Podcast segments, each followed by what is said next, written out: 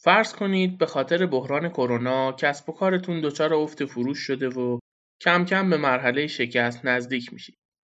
برای همین به فکرتون میزنه یه وبسایت راه بندازید و فروش آنلاین رو آغاز کنید. با یکی از طراحهای وب تماس میگیرید و چند و چون کارو جویا میشید. بعد از این تماس احتمالاً احساس پیروزی بزرگی به شما دست میده. چون طراح میگه ظرف 2 هفته آینده میتونید استارتاپ خودتون رو داشته باشید و فروشتون رو آغاز کنید.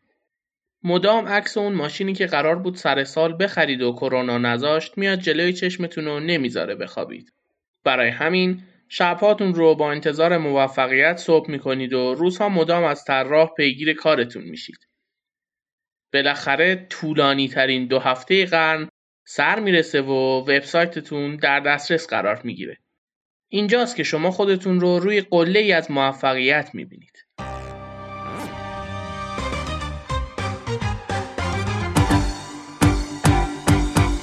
طبل شادانه بکن، پیروز و مردانه بکن، برخیز و پرچم را ببر، بر سردر خانه بکن، طبل شادانه بکن. تو این اپیزود قرار راجع به این صحبت کنیم که آیا تأسیس وبسایت یا اپلیکیشن با تأسیس استارتاپ یکیه؟ و اصلاً وقتی ما موفق به تأسیس یک کسب و کار دیجیتال میشیم، یعنی قله‌های موفقیت تجارت رو فتح کردیم و باید منتظر درآمدهای بالا باشیم؟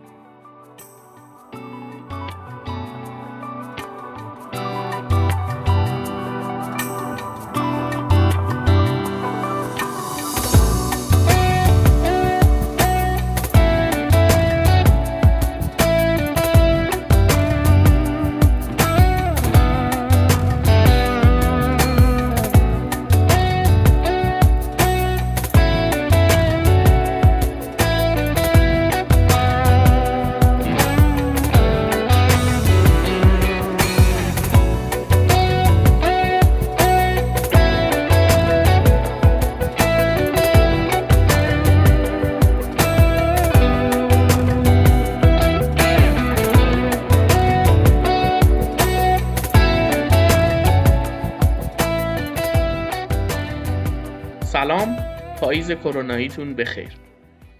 من مشکات هستم و اینجا رادیو کوئریه. پادکستی که قرار راجع به تکنولوژی و کسب و کارهای دیجیتال صحبت کنه. اگر در حوزه کسب و کارهای دیجیتال فعال هستید یا به تجارت‌های الکترونیک علاقه‌مندید، این پادکست خیلی چیزا براتون داره. و اگر هم به این حوزه علاقه‌مند نیستید، پیشنهاد می‌کنم این پادکست رو از دست ندید. چون قراره شما رو علاقه‌مند کنه. توی رادیو کوئری هر 2 هفته یک بار به یک موضوعی میپردازیم و راجع بهش با هم صحبت میکنیم. اخبار مربوط به اون حوزه رو بررسی میکنیم و منابع و مآخذی که وجود داره رو با هم مرور میکنیم. با رادیو کوئری همراه باشید.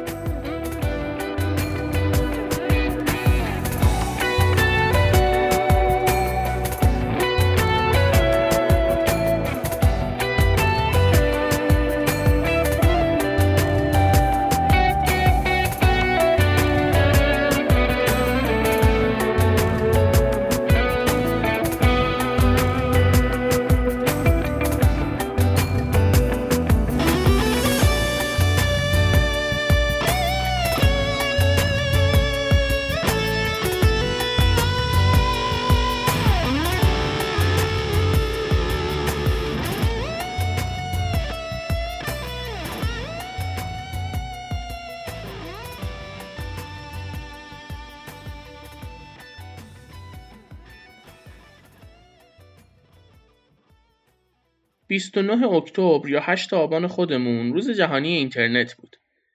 این پدیده بزرگی که زندگی هممون رو تحت تاثیر خودش قرار داده و نه تنها از زندگی بلکه از انسان مفهوم جدیدی به وجود آورده و روی هر چیزی اثر گذاشته. علل خصوص تجارت و کسب و کار. بیل گیتس میگه اگه کسب و کارتون تو اینترنت نیست محکوم به شکستید. و کرونا حرفش رو تایید میکنه. پس طبیعیه که این روزها همه دنبال ورود به بازارهای دیجیتال هستن.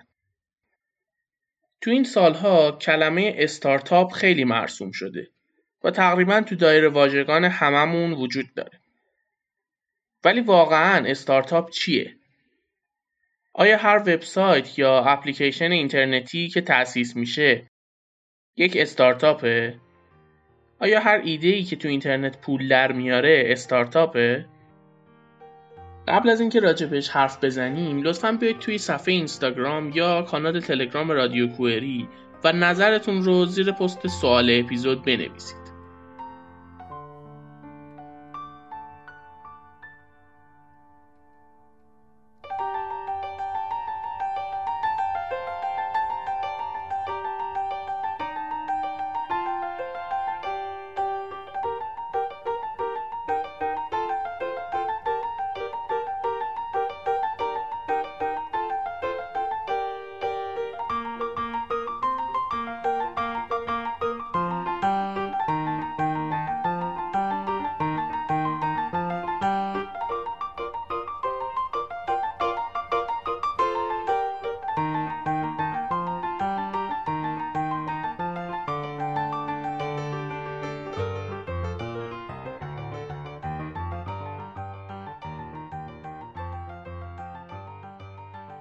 خب ممنون که کامنت گذاشتید یا نذاشتید و ممنون که همچنان دارید پادکست رو گوش میکنید. قاعدتاً هر ایده‌ای که تو اینترنت پول در میاره استارتاپ نیست. استارتاپ هم مثل هر چیز دیگه یه تعریف داره و یه چارچوب. به نقل از اینوستوپدیا استارتاپ در تعریف جهانی یعنی شرکت نوپا و تازه تأسیسی که توسط یک یا چند کارآفرین تأسیس شده تا یک محصول یا خدمت منحصر به فرد و تولید و به بازار عرضه کنه و معمولاً بودجه اولیش رو هم از خود بنیانگذارا یا دوستا و خانواده‌شون تأمین میکنه. حالا اگه به این تعریف نرخ رشد بالا و امکان به سرعت در دسترس قرار گرفتن استارتاپ ها رو هم اضافه کنیم میرسیم به یک تعریف جامع. پس به زبان ساده میتونیم بگیم استارتاپ هر شرکت نوپاییه که با سرمایه کم میتونه محصول یا خدمت منحصر به فردی رو با استفاده از راهکارهای نوین در دسترس انبوه مشتریانش قرار بده. پس از همین الان بیایم بین کسب و کارها و استارتاپ ها تمیز قائل بشیم. مثلا کومودا یه استارتاپه چون بدون اضافه کردن حتی یک کارمند توی واحد فنی یا پشتیبانیش میتونه خدمات خودش رو که منحصر به فردن به میلیون ها کاربر تازه اونم فقط با یک کلیک ارائه بده. ولی یه وبسایت کوچیک فروش و نصب کابینت استارتاپ نیست. چون اولا خدمات نو منحصر به فردی رو ارائه نمیده یا به قول حرفه‌ای‌ترها مزیت رقابتی مناسبی نداره.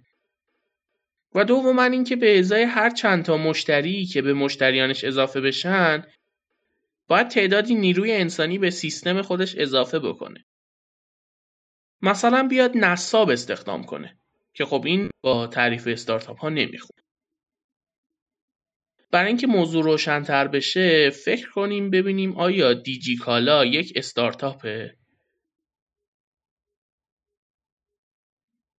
به نظر من دیجیکالا دیگه یه استارتاپ نیست و از مرحله استارتاپی عبور کرده و تبدیل شده به یک کسب و کار موفق و جا افتاده.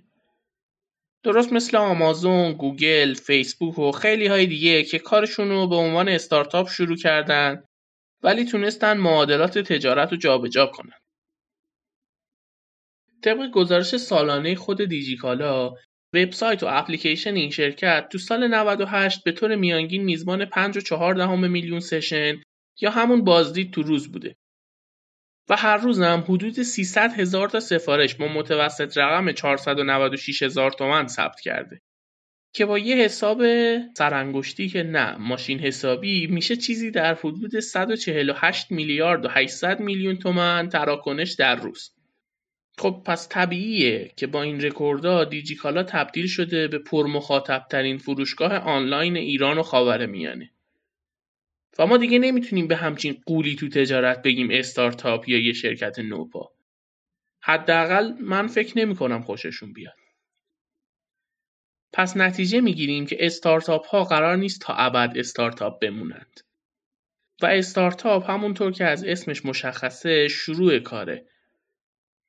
استارتاپ ها یا شکست میخورن و از بین میرن یا پیشرفت میکنن و تبدیل به شرکت های بزرگ و جا افتاده‌ای میشن که تا سالها تو ذهن مردم میمونن.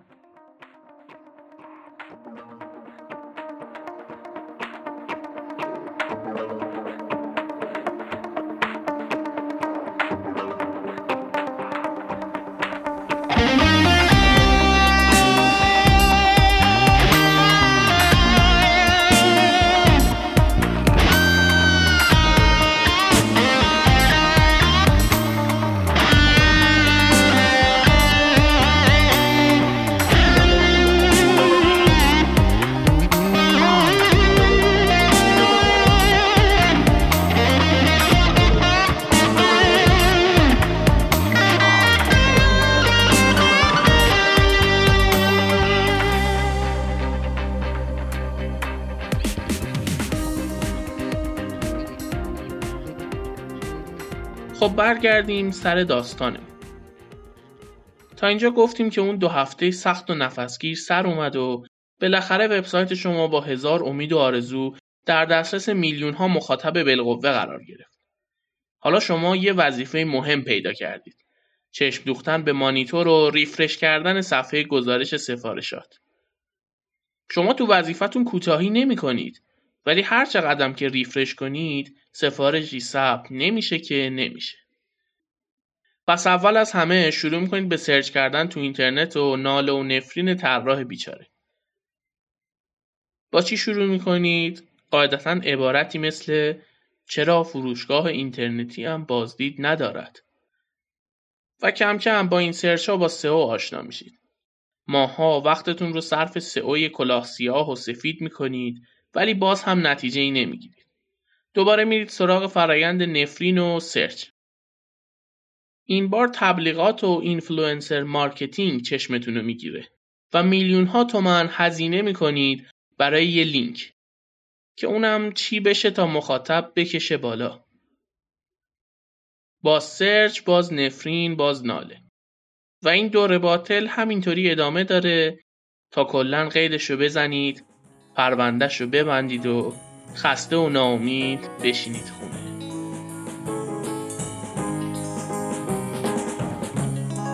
دیگه این قوسه که با یاری رفتن نداره، لبای خشکیدم حرفی واسه گفتن نداره، چشای همیشه گریون آخه شستن نداره، تن سردم دیگه جایی برا گفتن نداره. خب اینا رو گفتم که برسیم به اینجا که هر فروشگاه اینترنتی با یه سایت نمیتونه رقیب دیجیکالا بشه. هرچند بگذاریم که خیلی ها از همون اول هم هدفشون گرفتن آمازونه. اما چیکار کنیم که شکست نخوریم؟ اول از همه باید سعی کنیم استارتاپ باشیم، نه یک کسب و کار کوچیک اینترنتی. پس قبل از هر چیزی باید دنبال یه ایده ناب بگردیم. تو دنیا به این کار میگن find the gap, fill the gap. یعنی شکاف رو پیدا کنید و شکاف رو پر کنید. پس ایده ما هم باید اولا منحصر به فرد باشه و یه شکافی رو تو بازار پر کنه. یعنی چی؟ یعنی نیاز عده زیادی از مردم رو رفع کنه. بعد هم پول زیادی نخود و ما مجبور نباشیم همه کاراشو خودمون انجام بدیم. بعد از ایده باید حسابی خودمون رو برای اجرا آماده کنیم. یعنی ریز و درشت کار رو در بیاریم و بدونیم به چه چیزهایی برای شروع نیاز داریم. هدف استارتاپمون رو مشخص کنیم و بدونیم برای چه کسانی قراره کار کنیم. این موضوع خیلی مهمه. چون یه استارتاپ بی تو بی که خدماتش رو به کسب و کارها ارائه میده، مسیرش خیلی فرق میکنه با یه استارتاپ بی تو سی که گروه هدفش عده‌ای از مردم عادیه. باید یه مسیر دقیق برای رشد کسب و کارمون تعیین کنیم و بدونیم قراره به کجا برسیم. سیاست‌های مدیریتیمون رو تعیین کنیم و بدونیم برای سئو، بازاریابی و تبلیغاتش چه کارهایی رو باید انجام بدیم. برای این کار میتونید از بیزینس پلن ها کمک بگیرید. بعد با همه اینها محاسبه کنیم اصلاً این کار برای ما توجیه و صرف اقتصادی داره یا نه.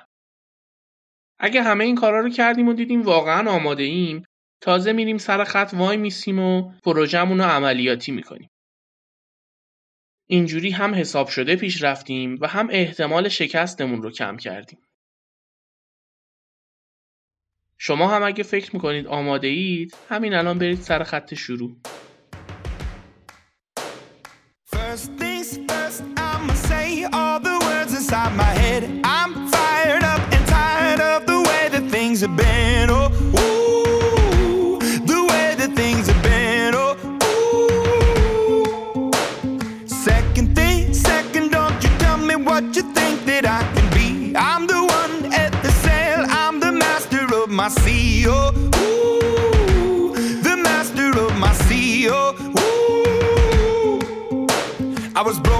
From a young age, taking my soak into the masses, writing my poems for the few that look at me, took to me, shook at me, feeling me, singing from heartache, from the pain, taking my message from the veins, speaking my lesson from the brain, seeing the beauty through the... Hey,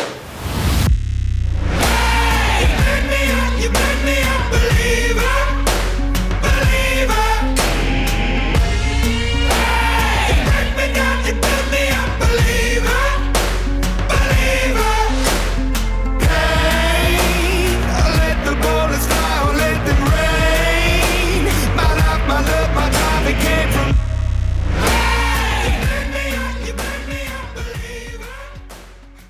همونطور که گفتم قراره من توی هر اپیزود خبرهایی رو براتون آماده کنم.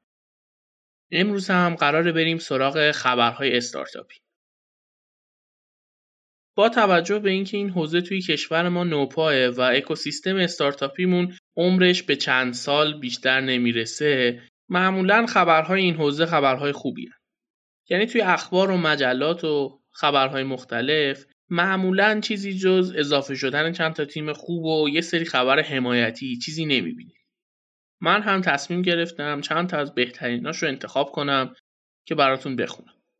اولین خبری که به نظرم جالب اومد این بود که شرکت فناب یک کمپین راه انداخته برای حمایت از نویسندگان محتوا تو حوزه ارتباطات و فناوری اطلاعات، که دعوت کرده از تمام نویسندگان محتوا و کسایی که به این حوزه علاقه‌مندن توی این کمپین شرکت کنن. هدفش هم اینه که با این کمک و حمایت محتواهای بهتر و با کیفیت تری تولید بشه و اینقدر منابعمون برای محتواهای یونیک کم نباشه که جای تقدیر داره، چون واقعا یکی از ضعف‌های بخش دیجیتال مارکتینگ تو کشور ما که خب خدا رو شکر داره کم کم حل میشه، همین بخش بازاریابی محتوا هست. یعنی هم شرکت‌ها بلد نیستن ازش درست استفاده بکنن و همین که بعضی هایی که اسمشون رو نویسنده گذاشتن اونها هم خوب بلد نیستن. و اینجا افتاده که هر مدیر وبسایتی که انگلیسی بلده و میتونه بره منابع خارجی رو ترجمه کنه و یه زنم از سئو چیزی میدونه و میتونه چراغ سبز سئو رو کسب کنه، یک نویسنده محتوای خیلی خوبه. اما این اشتباهه. کلاً حوزه بازاریابی محتوا چیزی ورای این هاست که توی یه اپیزود مفصل بهش میپردازیم و راجبش صحبت میکنیم. اما فعلا همین رو داشته باشید که هر کسی که میتونه از نظر سئو یه رتبه و چراغ سبزی بگیره نویسنده محتوا نیست. بریم سراغ خبر بعدی. اون همینه که کیف پول الکترونیک داره تو ایران اجرایی میشه و کم کم تو آینده نزدیک میتونیم خیلی راحت از طریق اسکن کردن QR کد ها و بدون استفاده از کارت و پول نقد و خطراتش پرداختامون رو انجام بدیم. تو این شرایط کرونا این خیلی خبر خوبیه، چون دیگه لازم نیست حتی کارتمون رو هم جابجا بکنیم، ولی در کل هم از نظر امنیتی خوبه، چون کسی رمز کارت ما رو متوجه نمیشه و اینها، و اینکه تکنولوژی بروزیه و تمام دنیا دارن ازش استفاده میکنن. این خبر رو برای این آوردم که اجرایی شدن کیف پول الکترونیک به احتمال زیاد سبب ورود تیم‌های استارتاپی خوب و جدیدی به اکوسیستم استارتاپیمون میشه و باعث میشه که تیم‌های جدیدی بیان و برای توسعه این فناوری کمک کنن. اتفاقی که خب تو سال‌های پیش هم شاهدش بودیم و کاملا طبیعی، هر تکنولوژی جدیدی که وارد کشور میشه شرکت‌های مختلف و بزرگ و کوچیکی شروع میکنن روش سرمایه‌گذاری کردن و برای توسعه‌اش کمک میکنن. از این هم اگه بگذریم میرسیم به یه عالمه خبر خوب دیگه راجع به حمایت از استارتاپ‌ها که امیدوارم ازشون استقبال بشه و توی ماه‌های آینده شاهد ورود افراد و تیم‌های خوبی به اکوسیستم استارتاپی کشورمون باشیم. بخش خبرها هم تموم شد و میریم برای بخش پایانی این قسمت یعنی معرفی.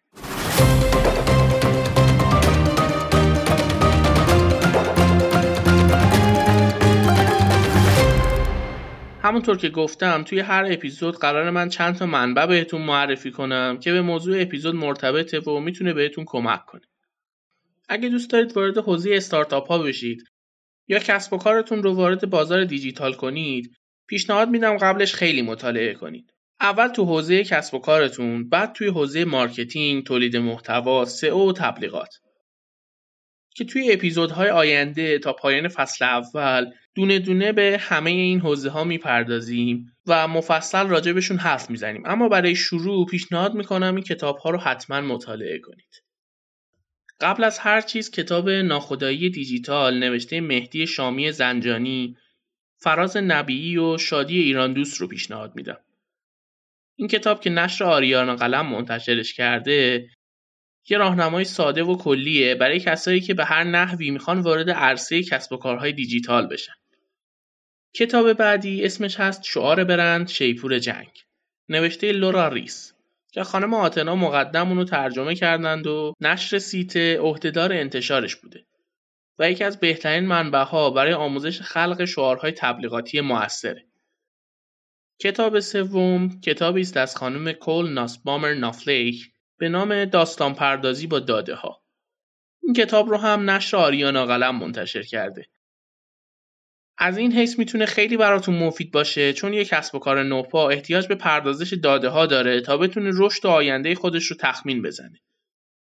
این کتاب با حدود 100 تمرین عملی و بیشتر از 250 تا نمونه بهتون یاد میده چجوری آمار و داده ها رو به صورت مصور پردازش کنید و ارائه بدید. کتاب آخری هم که پیشنهاد میکنم راه هنرمند هست نوشته جولیا کامرون. این کتاب توسط گیتی خوشدل ترجمه شده و نشر پیکان منتشرش کرده و یه دستورالعمل خیلی خوبه برای ایجاد و بازیابی خلاقیت که برای یه ایده پرداز استارتاپی خیلی مفیده و میتونم بگم واجبه چون خلاقیت مهمترین پارامتر ایده های استارتاپیه. اینم بگم که این کتاب مورد علاقه یکی از دوستای منه و از اونجایی که به همه پیشنهادش میده فکر کنم الان هم اونه که داره این کتابو بهتون پیشنهاد میده. اما در کل به اینها اکتفا نکنید و کتاب‌های زیادی در رابطه با راه‌اندازی استارتاپ و بازاریابی و سئو و هک رشد و موضوعات مختلف بخونید تا بتونید شانس موفقیت خودتون رو بیشتر کنید. و این رو هم فراموش نکنید که شما قرار نیست همه کاری رو انجام بدید. سعی کنید تو هر کاری از یه فرد متخصص کمک یا مشورت بگیرید.